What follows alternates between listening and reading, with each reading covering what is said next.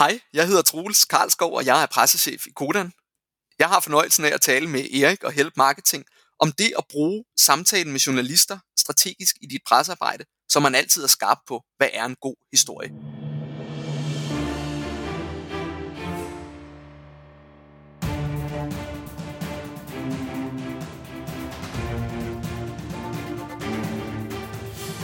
Det her er Help Marketing podcasten, lavet for dig, der arbejder med digital marketing, salg og ledelse, og som gerne vil opnå succes ved at hjælpe andre.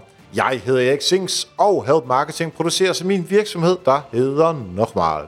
I dag der har vi afsnit nummer 264. Troels Karlsgaard er på besøg. Fokuset med Help Marketing er, at vi skal blive bedre til at hjælpe hinanden, fordi det er den absolut bedste måde at skabe succes for sig selv, men også andre på, baseret på værdifulde relationer. Og det her er maj-afsnittet for 2020 af Help Marketing, og det betyder faktisk, at der ikke udkom et afsnit i april 2020, og det er faktisk første gang i 6 års podcasting, hvor jeg simpelthen er hoppet over, så det er lidt mærkeligt, men sådan er det nu engang. April 2020 har for mig, og sikkert også for alle andre i hele verden nærmest, været en total crazy måned. Ikke blot på grund af coronaen, som vi alle sammen sidder med, men også fordi jeg er stoppet i videnscenteret Bolius. Og derudover så er jeg så startet som CMO, altså marketing- og kommunikationschef, i GoBoat, som er de her både, som man kan leje i havnen, altså ved Islands Brygge i København, og man kan Aalborg er de også, og forskellige steder ude i verden. Og det, der arbejder jeg altså nu med kommunikation og marketing. Det skal jeg nok fortælle mere om i et andet afsnit, men nu tænker jeg bare, at jeg vil dele det her. Derudover så har jeg haft virkelig meget arbejde med Performance Lab, altså mit træningscenter, som er blevet ramt hårdt af den her coronakrise, så det har jeg virkelig skulle bruge meget tid på. Og så er jeg i gang med at skrive en bog, ikke Help Marketing-bogen, som man kan læse om på helpmarketingbogen.dk. Der fik jeg lidt hjælp med. Det er en ny bog, som jeg er ved at skrive sammen med Mikael Kamper, som jo også har været her i Help Marketing. Og den handler om positiv psykologi. Og bogen kommer til at hedde Sur for en sikkerheds skyld. Og hvis det er noget, som interesserer dig, så kan du faktisk læse på hjemmesiden surforensikkerhedsskyld.dk om den her bog. Lige nu der kører vi pre-sales og så videre, men også hvis du lytter her senere hen, så surforensikkerhedsskyld.dk, der kan du finde alt muligt om vores kommende bog.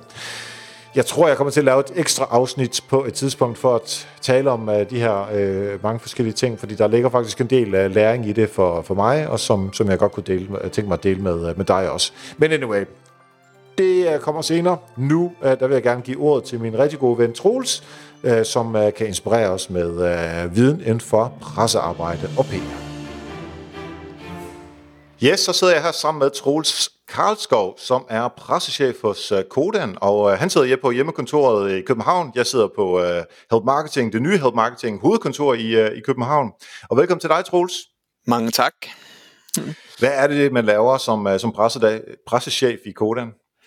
Jamen, man har jo den fornemme opgave at sørge for, at man er synlig i medier, og ikke bare synlig, men også synlig på de rigtige historier og dagsordner, som på en eller anden måde skaber værdi for den virksomhed, man sidder i. Og det er det, jeg laver hver dag i Codan. Ja, og det er jo faktisk det, vi skal tale om hele afsnittet her, men inden vi kan dykke ned i detaljerne på det, så kunne jeg egentlig godt lige tænke mig, at for din side hører en historie, hvor du har fået hjælp fra nogle andre, altså den der paid-forward-tankegang. Ja, altså et godt eksempel på en hjælp, jeg har fået fra en god tidligere kollega, men også bekendt i dag, vi har stadig kontakt, er et lille tip faktisk, jeg fik fra en nyhedsredaktør på Nyhederne i DR, da jeg var der. Hun hedder Laura Juhl og er stadig nyhedsredaktør, og vi havde en diskussion en dag om en artikel, vi skulle udkomme med, om hvordan vi kunne gøre den simpelthen mere interessant at læse. Og der gav hun et lille råd, som jeg faktisk har holdt ved og brugt nærmest hver dag siden, og det er, at citater fra personer, de skal indeholde følelser, ambitioner, holdninger, men de skal ikke indeholde tal eller en oprids på det, der nu stod i rapporten, eller alt muligt andet, der lige er skrevet op til. Og det lille trick har faktisk gjort, at om man går ud med et opslag på sociale medier, eller skriver en pressemeddelelse, eller noget tredje, at det er blevet en meget skarpere og mere interessant form for kommunikation, fordi et citat er jo en person, der er på banen, og man vil godt hellere høre følelser, holdninger og ambitioner for en person, end en wrap-up på, hvor mange procent stigning der nu var på den her projekt eller indsats, man nu havde lavet. Så tak til Laura for et godt tip, som faktisk var et lille tip, men enormt brugbart siden i både som journalist, men også på den anden side af bordet som presseansvarlig. Ja, fedt. Og ja, du er gået fra at være journalist, og så over til det, som mange journalister kalder den mørke side, og så over i PR-arbejdet.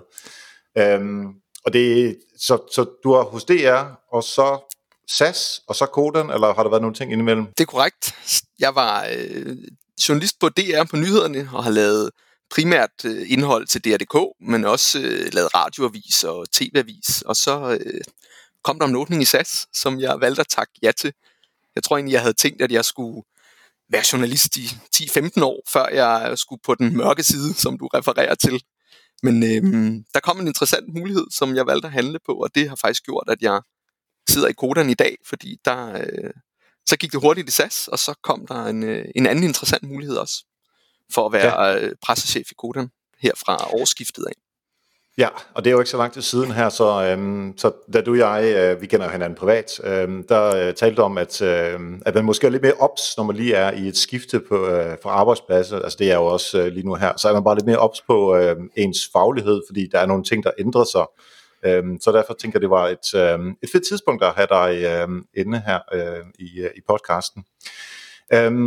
Men kunne du bare lige hurtigt fortælle lidt om, hvordan var teamet, hvordan var arbejdet i SAS, og så skiftet over til Codan, ikke fordi vi som så skal tale om de virksomheder, men det er jo der selvfølgelig, du kommer med masser af eksempler fra. Så bare sådan lige, vi ved, hvordan tingene foregik.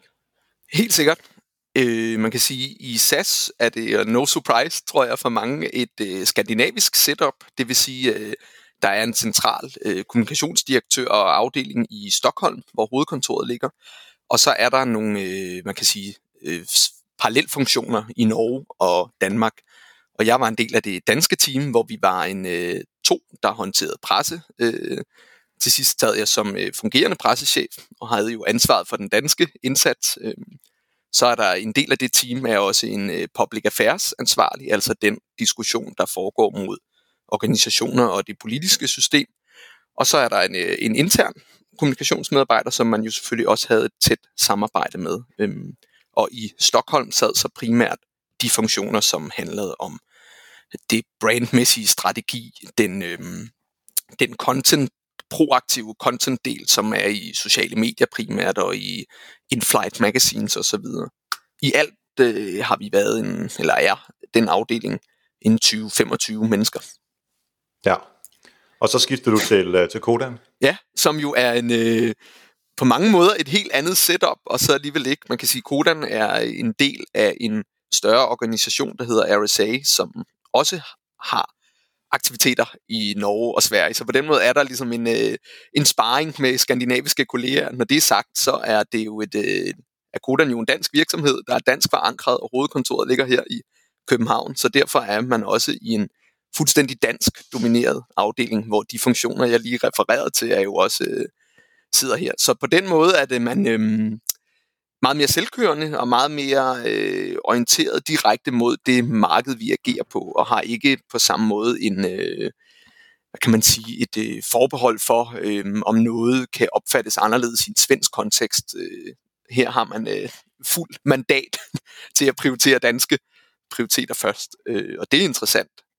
Den store forskel i skiftet har været at gå fra en arbejde for en virksomhed og et varemærke, som har en enorm høj interesse, som i SAS jo, har jeg hørt flere journalister faktisk også selv sige, har været overdækket i den forstand, at man kan sige i forhold til størrelsen af virksomhed og markedsværdi og så videre, optræder meget mere i medierne end andre tilsvarende virksomheder, men det gør man, fordi det er et højinteresseprodukt, til at gå til en forsikringsvirksomhed, som jo fortsat er et gammelt dansk brand, som mange kender, og som jo også har en historik, men som er i en branche, der slet ikke på samme måde har interessen blandt medier.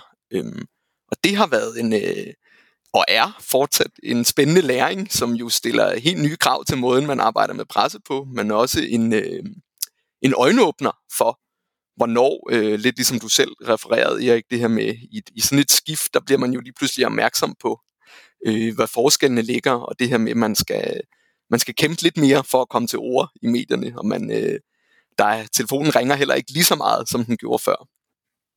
Og det ligger vel både på den positive og den negative side, ikke? Altså, det er måske nemmere hos SAS at komme igennem med nogle af de gode historier, men til gengæld, når der er noget, der går skidt, så er pressen der også med det samme, og det er måske lidt mindre i forsikringsverdenen. Helt enig. På begge parametre er det skruet op. Der er mange flere proaktive historier i SAS, man kunne komme ind til gengæld, når det brændte eller ikke gik så sjovt, så var man også meget mere eksponeret på samme. Det er du fuldstændig ret i, ikke? Og det er jo... Det er jo på godt og ondt, kan man sige, fordi det kan vi jo også komme ind på i dag, men den eksponering, man også får igennem den reaktive del, altså når telefonen ringer og det brænder, det er hvis du spørger mig, er lige så vigtig i pressearbejdet og skal selvfølgelig håndteres med samme strategiske ambitioner, er også en vigtig del af at kunne få det proaktive arbejde til at fungere. Så det er jo egentlig godt, at telefonen ringer, også når det brænder lidt. Og det er jo en... Ja, helt klart. Der ligger noget relationsarbejde i det allerede der. Præcis. Ja. Jeg husker fra way back, da jeg arbejdede på kommunikationsbyråer, der havde jeg jo alle mulige forskellige former for kunder. Og der, ja, så ringede man til journalisten, og så fik man et nej, og så fik man endnu et nej, og endnu et nej. Og så på et eller andet tidspunkt, så ramte man nogen, hvor det gik godt, og så videre, så videre. Det kommer vi også ind på. Så det var også op ad bakke, også med, især hvis det var små kunder.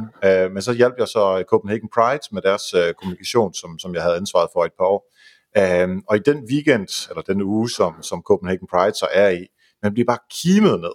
Og det er også, altså, hvor man begynder at sige, at jeg er nødt til at sige nej til nogle af de henvendelser, vi får.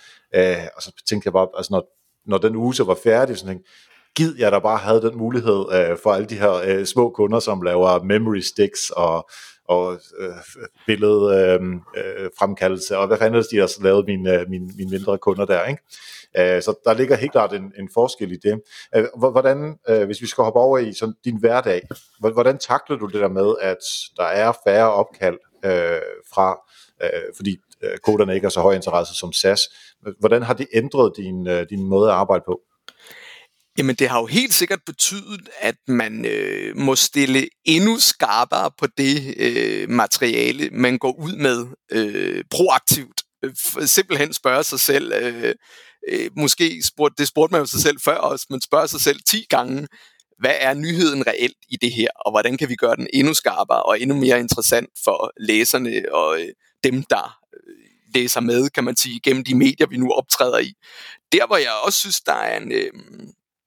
som jeg er meget opmærksom på, det er, at når telefonen så ringer, egentlig og leverer hurtigt og godt på de forespørgsler, der nu er for journalisterne, fordi har man fået, det ved man jo selv, om det så handler om, at man er selv kunde i en Bix, eller i princippet er en journalist jo også kunde i en presseafdeling, når de ringer med et ærne, og har man fået en god oplevelse og en hurtig oplevelse, så er sandsynligheden for, at man ringer igen, det er større, så det er jeg meget opmærksom på lige nu.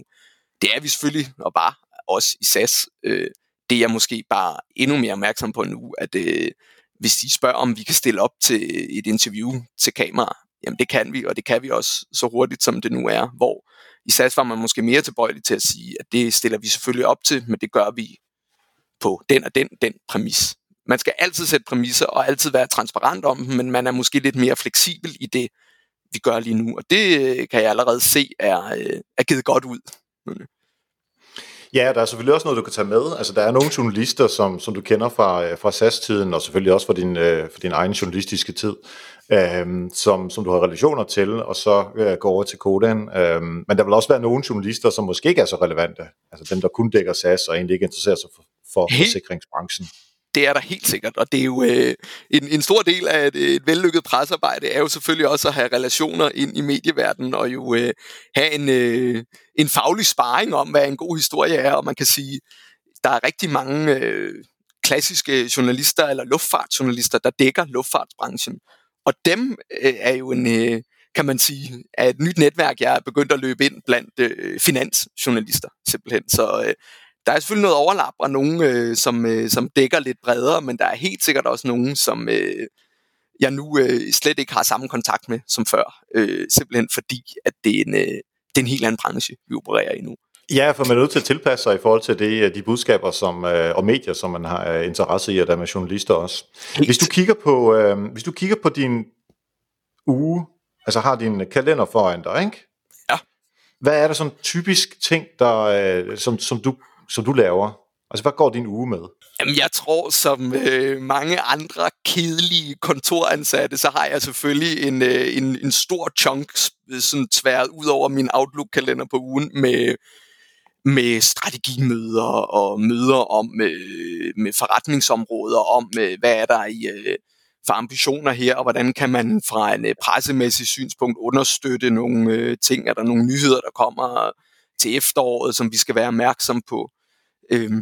Så er der en ret anden stor del, jo, som handler simpelthen om at monitorere det landskab, man kommunikerer ud i, og det gør vi simpelthen, fordi der er nogle dagsordner, vi godt vil og kan, og synes, vi har noget at bidrage til at være med på, og at man ikke skarper og monitorerer simpelthen, hvad der foregår derude, og hvem er ude at sige noget, om det er en politisk debat, det kører, det kan også være en forbrugersag, eller hvad ved jeg, som er der. Der skal man sgu være klar på at rykke på den. Og det går der også noget tid med, og det tager tid, og der er jo selvfølgelig sådan et professionelt setup, hvor vi monitorerer det igennem noget medieovervågning, men det kræver også, at man faktisk prioriterer lidt tid i din kalender og læser med i medier, og tager sig den ekstra tid til også lige at læse den samme historie bredt ud i forskellige medier, fordi nogle gange kommer der små nuancer, som kan være afgørende for, om det er en anledning til, at man fra Codans side kan komme på banen.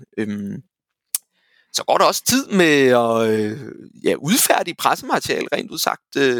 Skrive pressemeddelelser, eller lave indhold til sociale medier, som jo også er et super aktuelt værktøj til at understøtte det ligesom mere klassiske pressearbejde, hvor det jo i højere grad er blevet en kanal også, hvor specielt vores administrerende direktør eller CEO er ude på banen og sige noget, som jo i højere og højere grad er et sted, hvor journalister også orienterer sig og opsamler.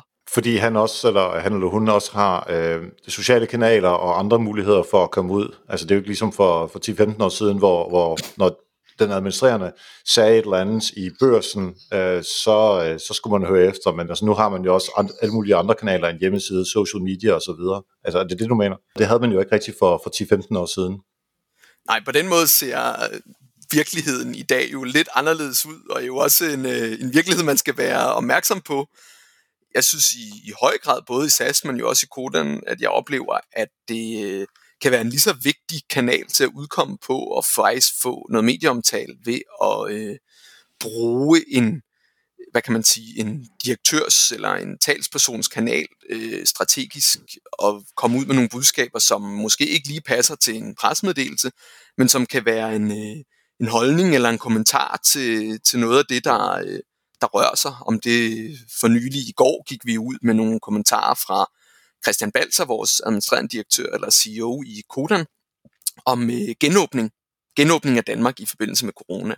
Og det er jo måske et eksempel på en historie, som jo i min optik ikke ville egne sig til en pressemeddelelse, man sendte ud, eller et pitch ind til et medie, men en kommentar, som en journalist, der stadig orienterer sig i, og måske inkluderer en artikel, hvis de, som Finanswatch for eksempel, har bragt en gennemgang af forskellige finansvirksomheders genåbningsplaner. Så det synes jeg egentlig er et meget godt eksempel på at bruge sådan en kanal, også som en måde at få noget medieomtale på i sidste ende. Men hvis man så tænker det, altså nu er vi nået ned lidt i nogle værktøjer, som man har at formidle budskaber på, ikke? Altså ja. Pressemeddelelsen og så også social media kanaler for en talsperson.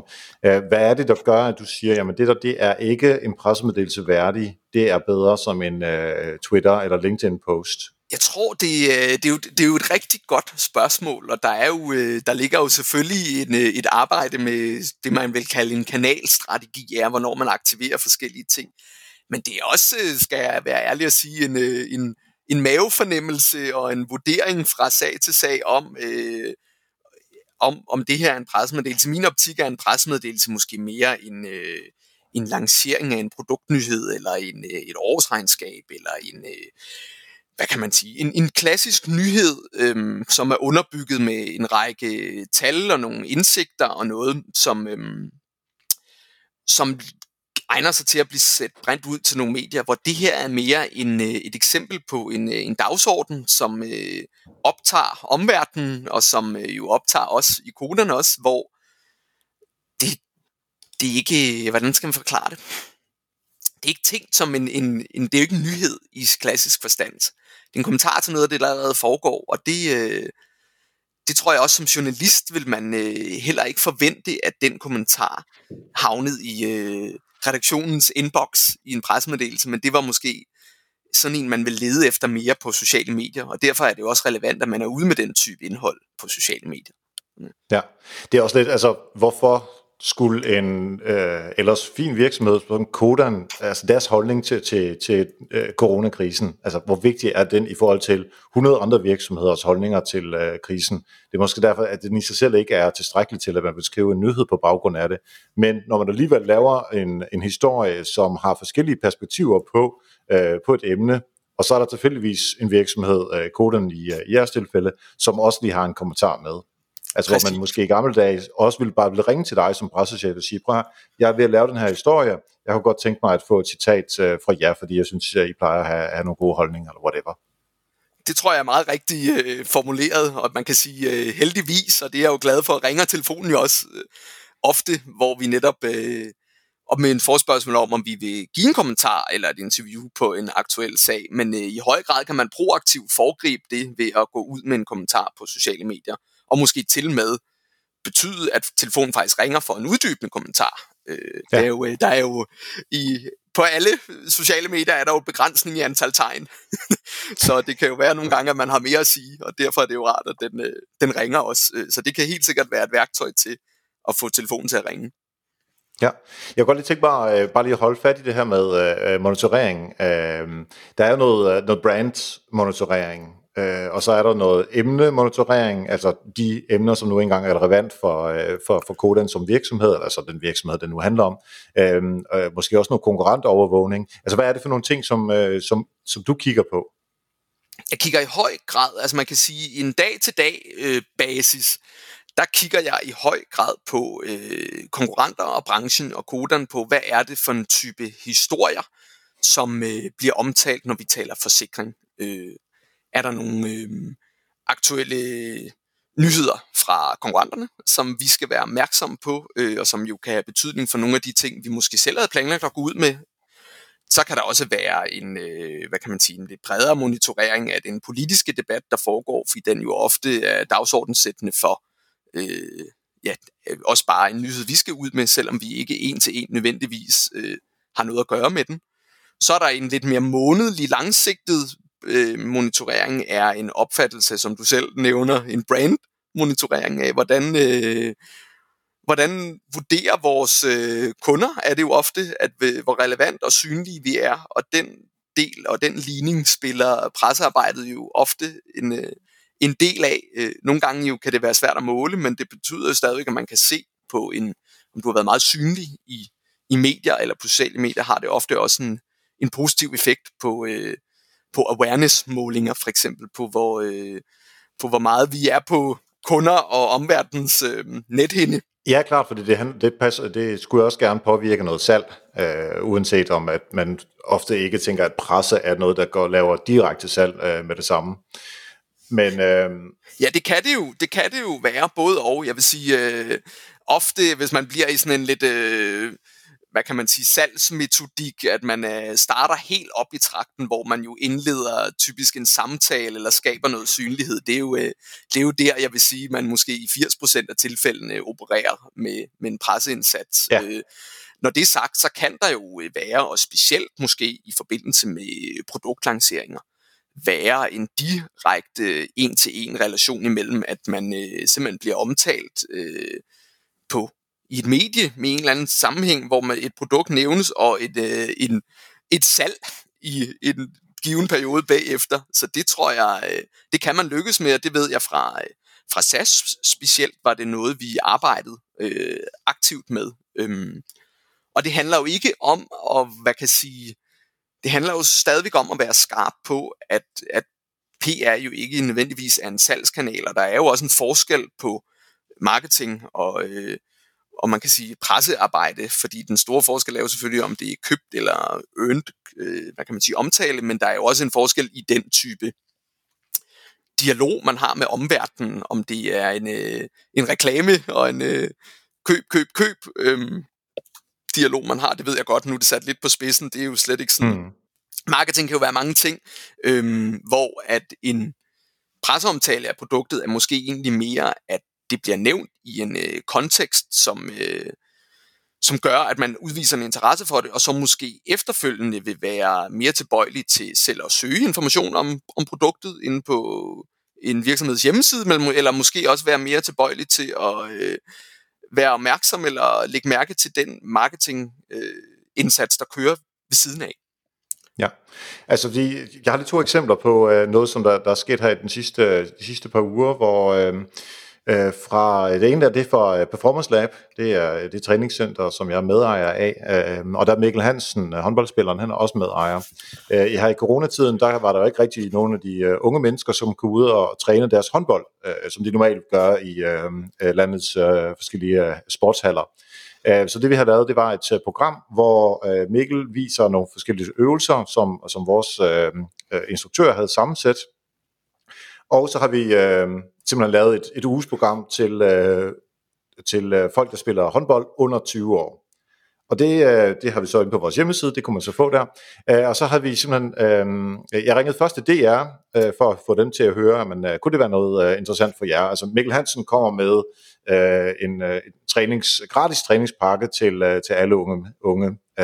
Og det vi så havde tænkt, det var, at de skulle gå igennem klubberne, fordi klubberne, de kan jo ligesom vurdere, om de unge mennesker skal have det eller ej, fordi der er noget omkring, man vokser og så videre. Så det skal man lige tænke over sådan rent fagligt. Men det er, de takkede nej, eller de ville have det store interview med Mikkel Hansen, og det synes han ikke rigtigt, han gad. TV2, det tog for lang tid, så min tålmodighed, den stoppede simpelthen, og så ringer til Ritzau. Og de sagde, at den tager vi sgu. Og de kunne godt se historien i det. Og Ritzau, det behøver jeg ikke fortælle dig, men bare for lytternes vedkommende, når man kommer i Ritzau, så er det ofte, at man kommer virkelig langt ud til alle mulige forskellige medier. Og den her historie, den blev så taget af alle medier, på nær DR TV2, men alle, altså vi talte ned til lokalsprøjten i Skjern, og så helt op til Jyllandsbossen og Ekstrabladet osv. Hvor pointen var, at Mikkel Hansen giver gratis træningsprogram til alle de unge i den her tid, hvor de ikke kan komme ud. Vi har nævnt et sted, Mikkel Hansen laver det i samarbejde med Performance Lab, og de henter stadig vores navn forkert, men det så var der. Det er det eneste sted, hvor vi bliver nævnt, men inden for en uge, der har vi fået, jeg tror det er 45, måske 50 håndboldklubber, der har signet sig op til at få adgang til det her program, og de kan få det gratis, således at de kan sende det videre til deres unge spillere. Så på den måde, altså det var ikke et salg, hvor vi får penge ind, det kunne vi sikkert også, men det synes vi ikke rigtig var pointen i den her tid. Men så meget efterspørgsel, der kommer. Så jeg tror også, man skal tænke, hvis man virkelig rammer plet med noget PR, så kan der ligge rigtig, rigtig meget salg i den anden ende. Og det skal man selvfølgelig være klar på med alle sine andre indsatser, som i, at hjemmesiden skal være klar. Fordi hvis vi har lavet Ritzau-samarbejde, eller Ritzau, de har taget historien, før vi var klar med hjemmesiden, altså, så havde vi jo ikke fået noget som helst konvertering eller noget som helst salg ud af det. Hvis ikke vi har haft vores SEO på plads, hvis ikke vi har haft alle de andre ting på plads, så derfor er der rigtig meget koordinering. Og det forestiller mig også, at din dag, og det var det, vi talte om før med din uge, at din dag også går meget med at koordinere, jamen, hvornår er det godt at pitche det her ind, for du kan ikke love, at når jeg pitcher det ind i dag, så kommer det i morgen. Det kan man jo ikke. Men så hvordan arbejder du med den der sådan, koordinering af, hvornår budskaber skal ud, fra de forskellige produkter og de forskellige områder, som vi har i biksen? Jeg synes jo, for at starte, hvor du startede også den anden, Erik, at det du refererer her, er jo et rigtig, rigtig godt eksempel på, hvordan en omtale kan drive en opmærksomhed og også trafik ind til et site. Og jeg synes jo også, det i den sammenhæng... som du også skitserer med Ritzau, og det, jeg synes, det er rigtig fint nævnt, som du siger, at man har en dialog jo med en række journalister, og Og i den dialog synes jeg også, at for at den er rigtig vellykket, og det tror jeg også er det, der er tilfældet her, det er jo, at man er fuldstændig fra begge parters side åben om, hvad det er for en dagsorden, hvad er det, man har med til bordet. Man kan jo sige, i den proces, du skitserer her også, det handler jo om to professionelle fagfolk på hver sin side af bordet, som jo har en fælles ambition om at ende i et slutprodukt, som jo skaber værdi for læserne. Og den snak, og det er jo præcis der, hvor PR-arbejdet er interessant, det er, hvordan når man frem til et slutprodukt, som både, man kan sige, giver mening for dem, der nu er afsender på historien, i det her tilfælde jer og Mikkel Hansen og Performance Lab, men jo også giver noget værdi til journalisten, som jo har et professionelt håndværk, der hedder et stykke journalistik, som jo skal leve op til nogle kvaliteter, og jo også er... som jeg synes er meget vigtigt, en uafhængig vurdering altid fra redaktøren og journalistens side om, hvad det er, der skal være med i den historie, eller ej. Det var bare for at sige, jeg synes, det er jo et godt eksempel på måden at arbejde på, og især det her med, at når man når ud på Ritzau, som du siger, så når man rigtig langt ud, og specielt også i nogle kanaler, som... jeg synes, man nogle gange glemmer lidt. Jeg skal selv minde mig om dem ofte, og det gør jeg... som hedder jo lokal- og regionalaviser, som jo er et enormt stort medielandskab, som der er enormt mange medier derude, men som jo også har en nær relation til mange af de læsere, der er derude, fordi man simpelthen orienterer sig mere i lokalmedier, specielt nogle segmenter, så det her med, at man altid skal gå efter de tre store dagblade og TV, det tror jeg ikke altid er det. Men for at vende tilbage til dit spørgsmål, hvordan koordinerer man så... et tidspunkt for, at man skal ud med noget. Der kan jo være mange ting, der spiller ind i det. Den ene er jo selvfølgelig den omverden, du kommunikerer ud i. Er der en eller anden kæmpe nyhedshistorie, der kører, som gør, at man måske tænker, sandsynligheden for, at man får noget taletid er meget lille, fordi lige nu er der sket et angreb et sted, eller der er annonceres genåbningsplaner for Danmark, eller er der valg?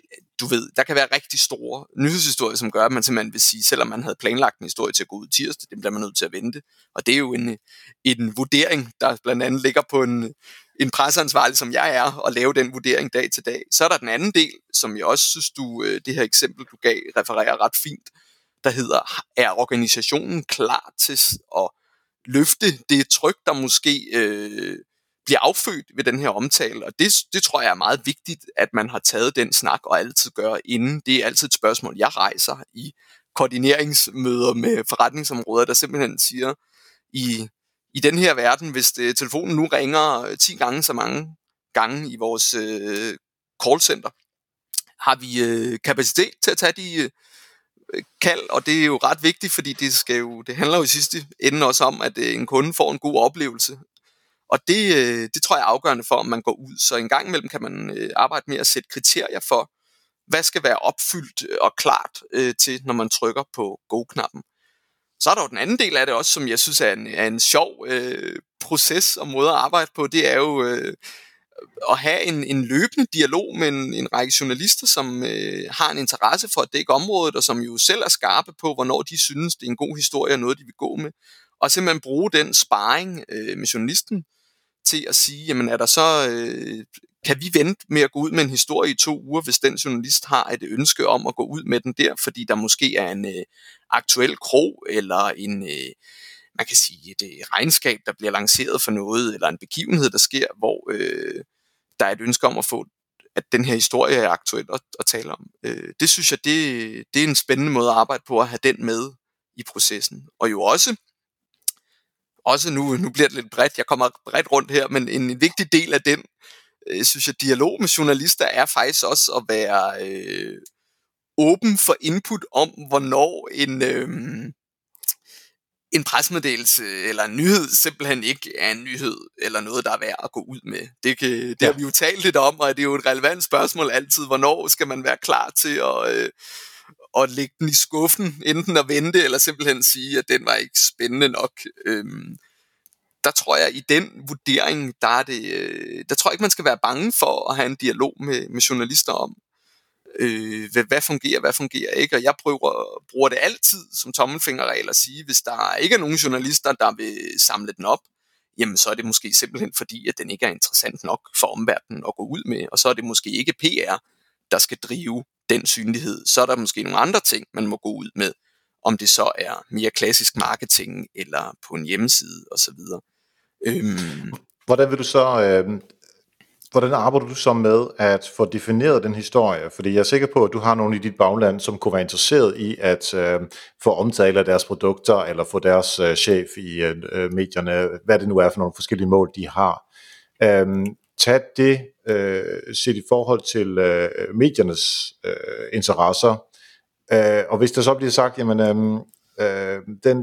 den kan vi ikke rigtig bruge nu her, så er det svært at komme videre. Det er fra mediernes perspektiv, men hvis vi ser det fra virksomhedens perspektiv, så område 1, de vil gerne have omtale. Område 2 vil også gerne have omtale. Område 3 vil også gerne have omtale. Men altså, det er forsikring det hele i jeres tilfælde. Og det kan godt være, at de hver deres område synes, at der er kæmpe forskel på tingene, men fra et journalistisk perspektiv er der sgu nok ikke så meget forskel. Så hvordan finder man ud af, hvem der skal ind først, eller skal prioriteres højst? Det er jo et rigtig godt og klassisk, tror jeg, eksempel på den interne dialog, der ofte jo går forud for, at man kommer ud med noget. Det er jo den her afstemning og jo, jeg vil jo ikke kalde det lobbyarbejde, men der er jo i hvert fald en dialog internt om, hvem for det første skal være talsperson på nyheden. Nummer 2, hvad skal fylde mest i omtalen? Er det privatforretningen? Det kan være rejseforsikring. Der er jo både noget, der hedder rejseforsikring for erhverv eller privat. Der er det simpelthen en vægtning af om at sige, hvor er det den her nyhed genererer mest omtale? Hvor er det, den bliver mest interessant for læserne at læse den? Og ofte er det jo i den person, som har mest på spil, som er ansvarlig for et område, er jo ofte den, der er oplagt, synes jeg, at tage som en talsperson. Fordi det er også der, du får de mest spændende interviews, fordi personen er den, der i sidste ende træffer afgørelserne, og det kan være en områdedirektør, men det kan jo også være at man sætter en CEO på en historie, fordi man ved, at det er en interessant person, der kan være med til at booste den omtale, og så når man faktisk længere ud, og den afvejning er jo vigtig at tage og sige, i stedet for at have et internt behov for, at der skal italesættes noget, jamen, der skal man tage nogle briller på, der siger, hvordan når vi så længst ud, eller ud på de, hvad kan man sige, indfrier de parametre, vi godt vil have den omtale, og hvad skal der til?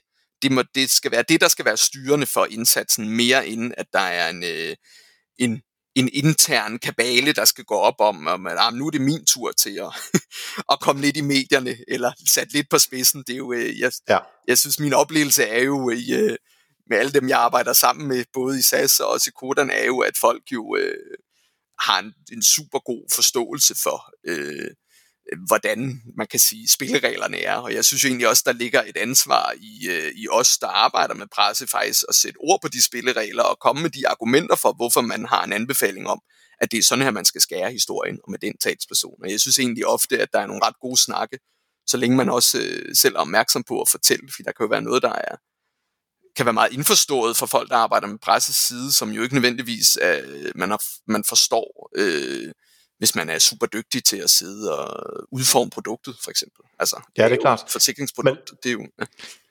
Så lad os sige, at vi har fundet ud af, hvad historien skal være, og så skal vi gå ud til journalisten med det, og lige før der talte du om, at man kunne koordinere eller spare med journalisten om det. Hvad er du mest til? Nu sætter jeg lidt, prøver at sætte sådan to perspektiver på det, ikke? Altså den der, hvor du har lavet hele historien, den er fuldstændig formet, den er nærmest ned til sidste komma, er den bare helt spidsen perfekt, og så tage chancen og se, om du kan få en journalist til at hoppe på den, eller er du mere til at ringe til nogle forskellige journalister, som du har en god relation til at sige, vi pynser lidt på den her historie, der er det her perspektiv, er det noget, som du kunne være interesseret i, og så lave den, når de hopper på. Fordi der ligger meget arbejde i at godkendelser osv., osv., hvis du laver den færdige løsning. Men på den anden side, hvis du får journalisten til at skulle laves historien sammen med dig. Det er ikke sikkert, at du kan få lov til at bruge deres tid på det hele tiden. Så det er sådan lidt den der afvejning af, om det er halvfabrikater, som du sælger ud, eller om det er helt fuldstændig færdigt, men med risikoen for, at de så siger nej, og du har spildt en masse tid. Jeg synes jo, det er jo et super relevant spørgsmål. Og for at starte et sted, så synes jeg egentlig, at når man har sådan et, vi kan kalde det halvfabrikat, som det jo er, måske en idé om, at det her kunne være en historie, der synes jeg jo egentlig, indgangen til det er netop ikke, og nu driller jeg dig lidt, Erik, men det med at hoppe på, fordi det bliver lidt en misforstået, synes jeg, præmis om, at det er sådan, at nu skal man se, om man kan få en journalist til at gå med historien og se, nu hoppede de på den, og nu driver de noget omtale for os, uden vi skulle tale det. Ja, men det er sat lidt på spidsen, for jeg synes jo egentlig, at det netop faktisk handler om at aflive den tilgang, og så egentlig være, man kan jo sige, det kræver lidt fodarbejde og lidt forarbejde, og du skal jo have undersøgt nogle, er der noget, en interessant tendens i nogle tal, måske noget skadeshistorik i Codan, som kan vise, at der er en eller anden trend. Men den kan man jo som halvfabrikat godt ringe, og det gør jeg ofte, til en journalist og siger, prøv at høre, vi kan simpelthen se i vores skadesdata, at der er en stigning inden for vandskader i kælderne. Det kan være et udtryk for jo både klimaforandringer og det vejrfænomener, vi oplever for tiden. Det kan også være et udtryk for, at vi er blevet dårligere til at sikre os mod oversvømmelser osv. Er det noget, der kunne være en interessant historie i? Og så synes jeg ofte oplever man, at man vil have en dialog om at sige, jamen for det er en interessant historie for en journalist, jamen så vil vi blive nødt til at have data på det og det og det, til at underbygge det, og vi vil jo også godt selvfølgelig høre noget om, hvad er jeres forklaring på trenden. Og det synes jeg egentlig i mange tilfælde egentlig kan være nok til at vende tilbage med den type indhold, som journalisten nu efterspørger på historien, og blive skarp på det. Simpelthen vende tilbage med det i en, det kan være en mail nærmest, det behøves ikke være en flot pressemeddelelse, der er lavet ned til sidste komma, som du siger. Andre gange er der jo behov for, at man forbereder en pressepakke eller et stykke gennemarbejdet pressemateriale. Det er typisk i forbindelse med kvartals- eller årsregnskaber, hvor der ligesom er noget information, der skal gå ud til omverdenen og markedet, som jo skal være gennemprøvet ned til sidste og mindste detalje, og hvor man jo ofte heller ikke har en mulighed for at gå ud og have den dialog med journalisten inden, fordi man kan sige, du kan jo ikke af gode grunde jo ikke kommunikere, hvad der er resultater i et regnskab. Du kan jo sige, og det ved journalisten jo typisk allerede inden, hvornår regnskabet kommer, og man kan jo også lave en aftale om, at en CEO er tilgængelig til at give en kommentar på regnskabet, når det kommer ud, men ligesom man kan sige, den her trykprøvning af, hvad det er for nogle vinkler, der er interessante, den vurdering må man jo lave selv inden.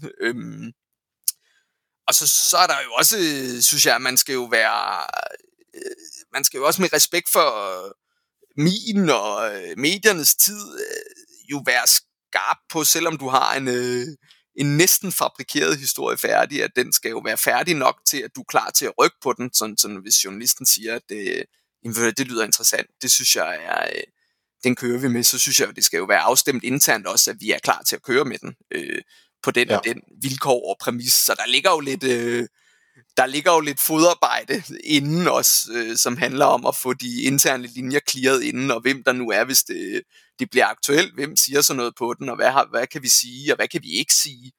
Det synes jeg jo også nogle gange er en interessant snak, at være meget transparent om at sige til omverdenen, jamen, vi kan sige det og det, det her, det kan vi ikke sige noget om, på grund af det og det og det. Det synes jeg, det synes jeg også, man skal være ærlig om. Journalisten må jo gerne stille spørgsmålet alligevel, så, og det sker jo også ofte.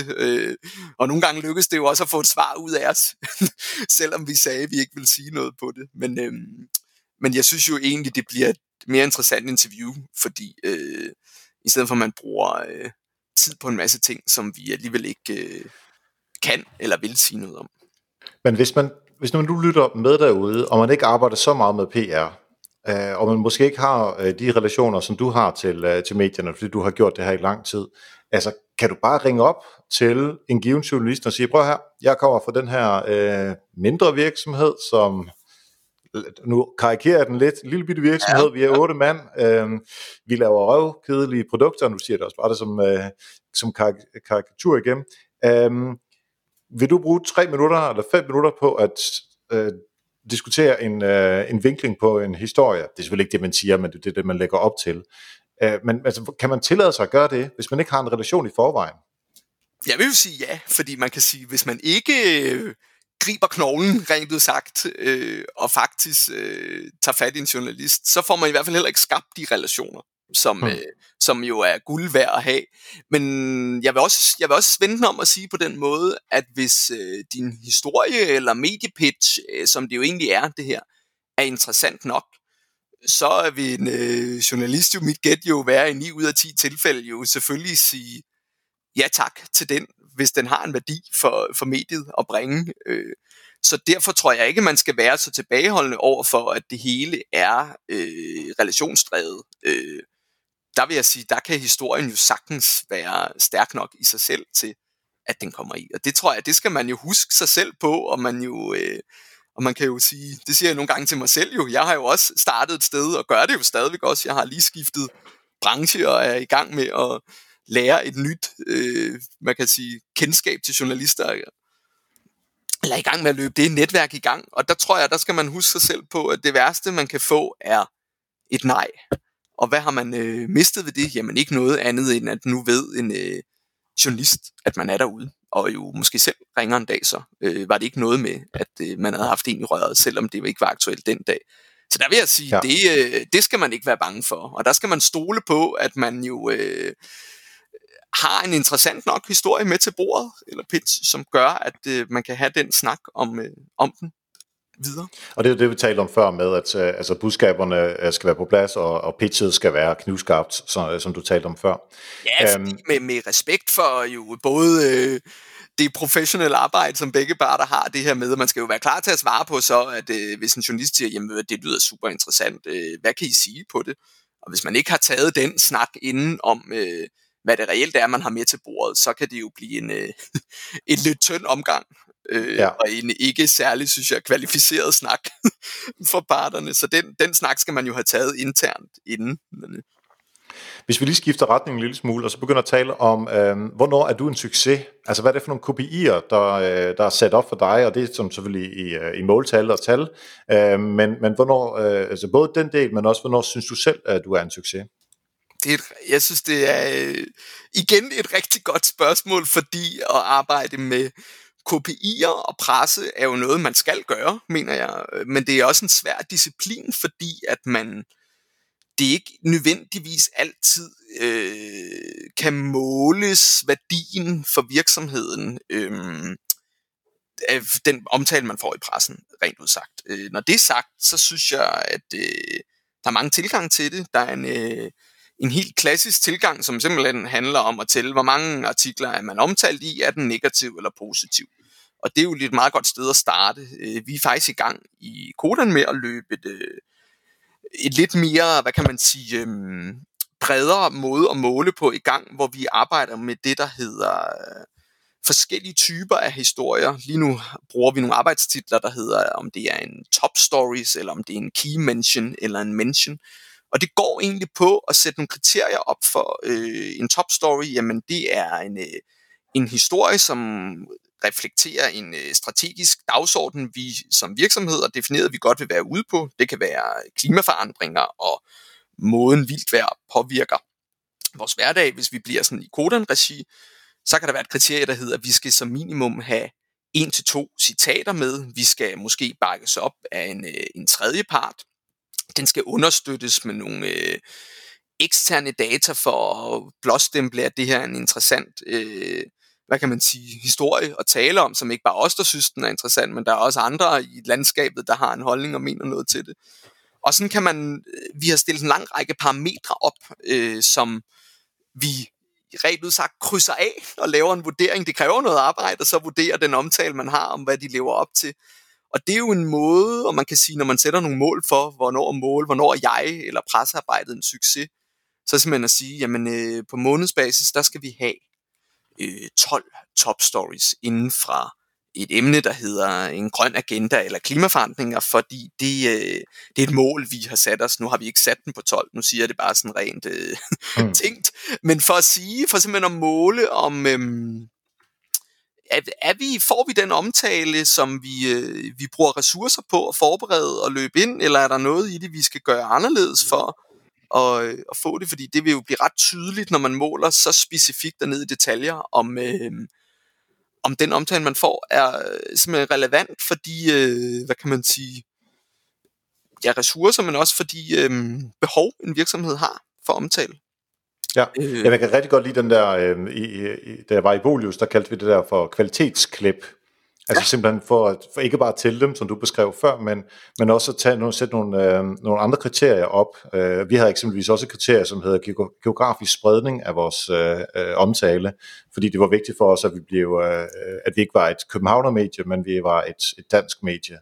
Så derfor var, altså der var nogle tidspunkter, hvor vi ikke havde nok, som jeg lige husker var det i Syd-Danmark, hvor i Sønderjylland, hvor vi ikke havde nok, og så var det simpelthen, så lad os prøve at se, om vi kan arbejde mere med Jyske Vestkysten og den type medier i det område, og så fik vi det som kørt op, det tog noget tid, men så, når man sætter de der mål, så begynder man sådan at arbejde efter det, og jeg siger ikke, at man skal arbejde geografisk, som vi gør, men det er jo fordi, det nu engang var forretningsmæssigt fornuftigt for Bolius at gøre det, men jeg kan rigtig godt lide det der, man skal sige, men vi sætter nogle forskellige KPI'er, fordi det driver en pressechef eller en presseafdeling til at nå de mål, som der nu engang understøtter forretningen. Præcis. Jeg kunne egentlig godt lige tænke mig at høre bare sådan et par hurtige historier for dig, altså den ene, det er noget, som du er mega stolt af, om det så er SAS eller Codan eller noget andet inden for PR, som du har lavet. Bare sådan en hurtig historie, hvad du fik igennem. Og så en, hvor du tænker, den var ikke god. Og så må du se, hvor meget du vil dele med os. Selvfølgelig. For at starte med det sjove, den gode indsats og omtale er et projekt, jeg faktisk der allerede var sat i gang, da jeg startede i Codan, men som jeg jo i høj grad også har været med til at drive videre, er en kampagne, som Codan har kørt sammen med Ældresagen. Fordi det er de har et samarbejde om, at Codan tilbyder nogle produkter igennem Ældresagen, og det er jo typisk sådan, forsikring jo også bliver solgt af gennem nogle branche- eller organisationsregi, og det er der så her. Men det her projekt handlede om at sige, vi har et behov for at sætte fokus på ensomhed, og især ensomhed blandt ældre, fordi det er et enormt stort samfundsproblem, og fordi det er et samfundsproblem, når man taler forsikring, så er det sådan set også i sidste ende, kan det være i gåseøjne et problem for forsikring, fordi at det her er en ensomhed kan påvirke din trivsel, det kan påvirke din velbefindende, og det betyder måske, at du faktisk, og det ved man statistisk, går mere til lægen, hvis man er ensom, fordi der er nogle fysiske skavanker, man simpelthen får i højere grad. Og jo mere man adder det op, jo mere betyder det måske også, at man gør brug af for eksempel en sundhedsforsikring. Og det skal man jo gøre brug af, for det er jo derfor, man har den. Det er slet ikke det, det handler om, men det handler egentlig om at tale om, som man gør i rigtig mange gange, hvordan kan man forebygge et samfundsproblem. Og for at vende tilbage til den her kampagne med Ældresagen, det handlede simpelthen om at sige, okay, der er behov for, vi har en gruppe ensomme ældre, og det er en problematik, som kun er voksne. Hvordan kan vi som aktør hjælpe med at modvirke det? Jamen det kan vi ved at rekruttere besøgsvenner. Og der kan man sige, der blev PR en enorm vigtig, det er ikke bare gødet jorden, men startede en samtale om ensomhed og den problematik, der er i samfundet. Båret igennem af enormt mange stærke cases, som Ældresagen var med til, også havde i deres regi af simpelthen danskere, der var ensomme og sad i boliger rundt omkring, som havde behov for selskab. Og bruge det, kan man sige, den måde, Codan blev relevant i den her kontekst, var så, at vi var med til at finansiere og lave en stor undersøgelse om, hvor udbredt det her problem var. eller er, og så bruge det til at underbygge cases med data, som jo er en god kombi, når man taler nyhedshistorier. Og det gjorde faktisk med kæmpe stor succes, at der var en enorm omtale i medier, men også en enorm opmærksomhed i samfundet generelt om ensomhed på mange fronter. Det var faktisk sådan, så TV2 også, man kan sige, havde en hel uge med ensomhed som en tematik. Og det var en, synes jeg, en rigtig interessant måde at arbejde med et projekt på, hvor vi siger, at det her, det handler ikke om, at vi skal ned og drive en masse trafik ind til en salgskanal. Det handler egentlig om at sætte en samtale i gang, som gør, at man jo faktisk får løst et problem, som i sidste ende har en enorm værdi for en virksomhed også, men også samfundet generelt. Det synes jeg har været en enorm spændende proces, både at lære af og være med til at drive, og hele tiden jo også forstå, hvordan kan man holde en historie i gang, som startede i januar, som faktisk kørte helt igennem februar og marts, og en tematik i gang, som jo ofte ellers vil sige, så har man en eller anden form for scope, at så får man noget omtale i en uges tid, hvor det her har faktisk lykkedes at holde den over flere måneder, hvor den her tematik har kørt. Og det er blandt andet sket ved at tage den undersøgelse, vi lavede, og bryde den op i dele, og sige, her der er en hovedvinkel om, at der er 50.000 ældre, der føler sig ensomme, og en af grundene til, at de gør det, det er, fordi de ikke har nogen venner. Så derfor skal vi jo sætte fokus på besøgsvenner. Så var der en take 2, som handlede om, den her undersøgelse viste, at der var enormt mange pårørende, som havde dårlig samvittighed over, at de faktisk ikke fik besøgt deres bedsteforældre og slægtninge nok.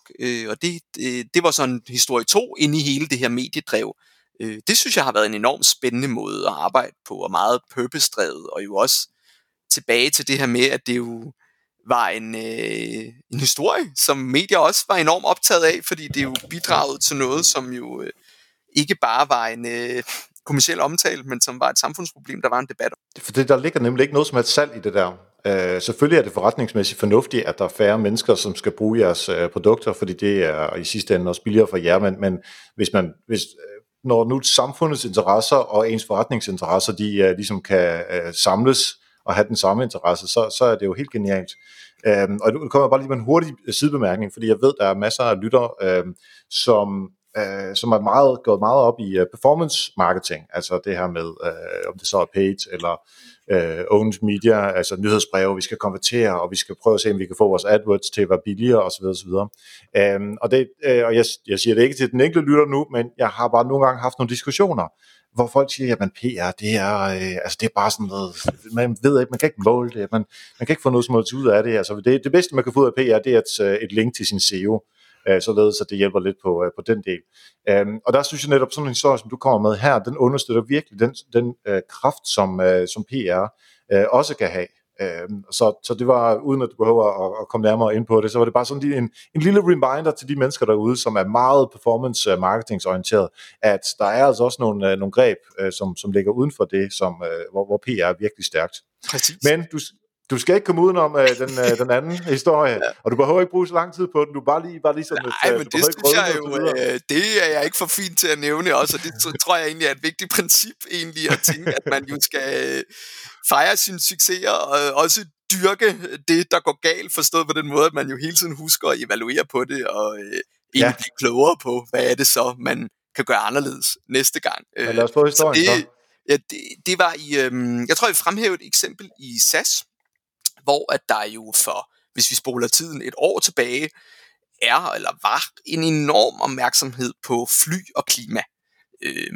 Der var en dialog i gang i Danmark om der skulle indføres flyafgifter og skatter, og det er der stadigvæk. Og en del af den dialog handlede om industrien havde løsninger nok selv med til bordet, som måske skulle modvirke, at der var behov for en flyafgift, fordi den grønne omstilling kunne drives selv. Og der lancerede vi i SAS en nyhed om, at nu kunne man simpelthen tilkøbe biofuel eller biobrændstof som tillæg til din flybillet, lige så vel som du kunne vælge mad eller det sæde, du nu ønskede at sidde på.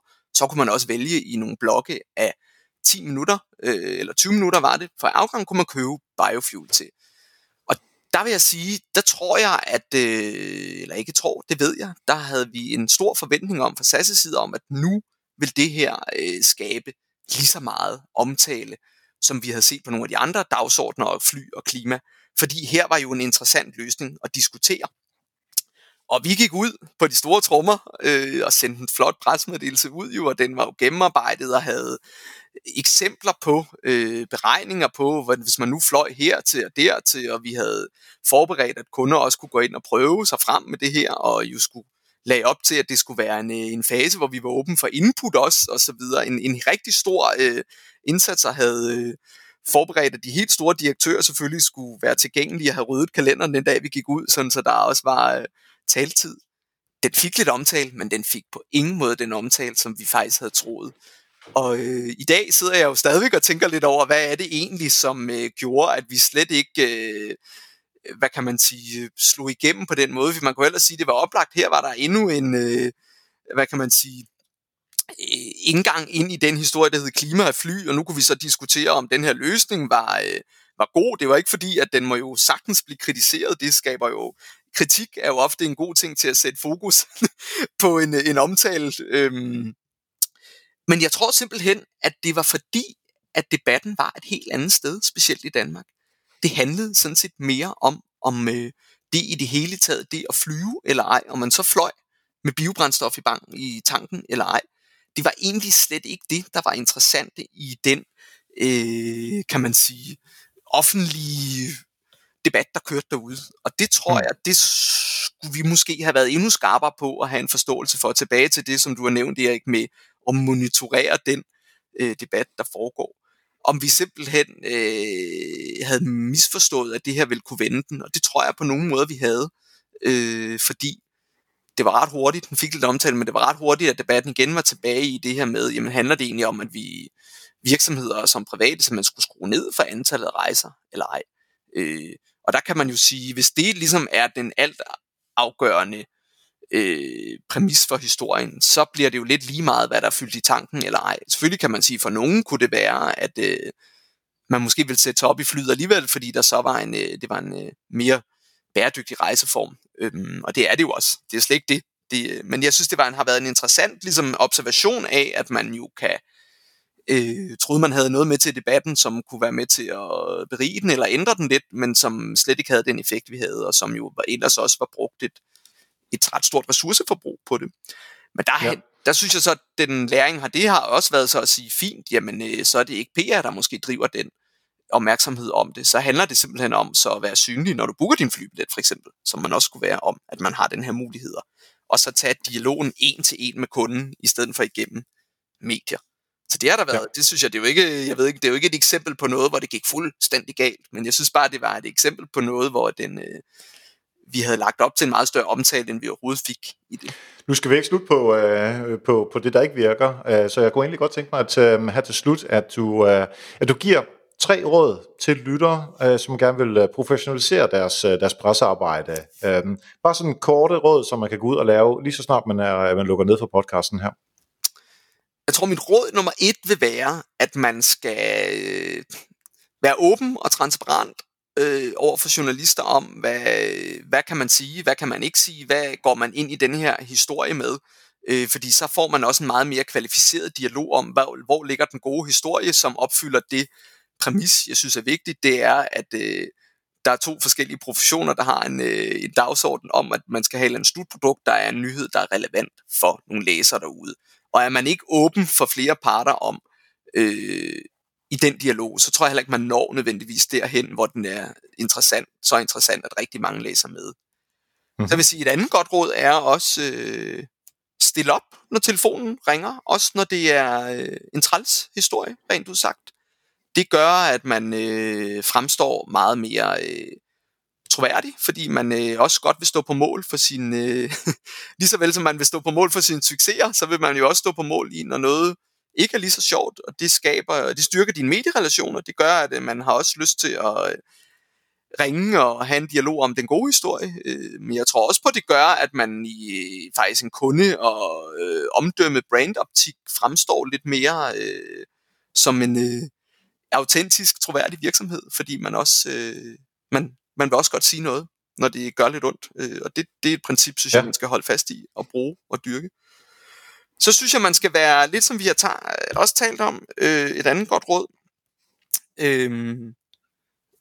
Aflive historien, hvis den ikke er god nok. Vær klar til at simpelthen sige, jamen ved du hvad, så går vi ikke ud med den, medmindre der er et behov for, om det så er et regnskab, eller hvad det er, eller en produktlancering, man skal ud med noget nyhed. Men ellers vær klar til at sige, vi har brugt nogle ressourcer på det, nu bruger vi den aktivt så til noget læring om, at det lykkes ikke, men læg den i skuffen, i stedet for at sende den ud, og få noget, rent udsagt, ikke særlig god omtale på den. Ja. Ja, og eventuelt sende videre til nogle af de andre kanaler, som du sagde før, ja, med hjemmesiden. Præcis. Så tænk om, er der andre måder, vi så kan gøre os relevant på den her historie for, så er det måske ikke PR, der skal drive den historie. Og det tror jeg er en meget vigtig snak at have, ikke mindst internt i virksomheder. Fedt. Det har været en meget vigtig snak, synes jeg, du og jeg, vi har haft. Rigtig mange tak for, at du også var så åben at dele dine erfaringer her. Hvis man gerne vil følge dig på sociale medier, hvor skal man gøre det henne? Jamen, der vil mit korte svar være, at så skal man følge mig på LinkedIn. Jeg er ikke den mest aktive, men når det er sagt, så deler jeg jo faktisk lidt, apropos det pressearbejde, vi lige har talt om. Jo, succeser og ikke succeser derinde en gang imellem om, hvad der gik godt eller ikke gik godt, eller andre vigtige historier for i den her sammenhæng Codan, når vi er her, hvor vi har nogle vigtige læringer. Så der kan man følge lidt med i noget af det arbejde, jeg laver. Så der er man helt sikkert velkommen til at følge mig. Vi sætter et link ind til LinkedIn i show notes, så man kan finde dig derinde. Og så skal du bare have super mange tak, fordi du var med her i dag, Troels. Det var så lidt. Tak for muligheden for at komme ind og tale lidt. Det var altid interessant, når man bliver klogere selv hver gang. Mange tak til Troels Karlsgaard. Bare se at få ringet til de der journalister, altså hvis du har den gode historie. Det synes jeg var en god pointe for Troels. Man skal ikke være bange for at ringe til dem, hvis du altså har den gode historie. Alle noterne fra Help Marketing-afsnittet her, dem kan du finde på helpmarketing.dk, og de er skrevet af Cecilie Alt, som er digital assistent. Det er altså under afsnit nummer 264, hvor du kan finde dem. Og så tak til Anders Guldberg fra KH AG for at redigere podcast-afsnittet her. Tak for nu, og husk, vi hjælper andre, opnår du også selv succes. Vi høres ved.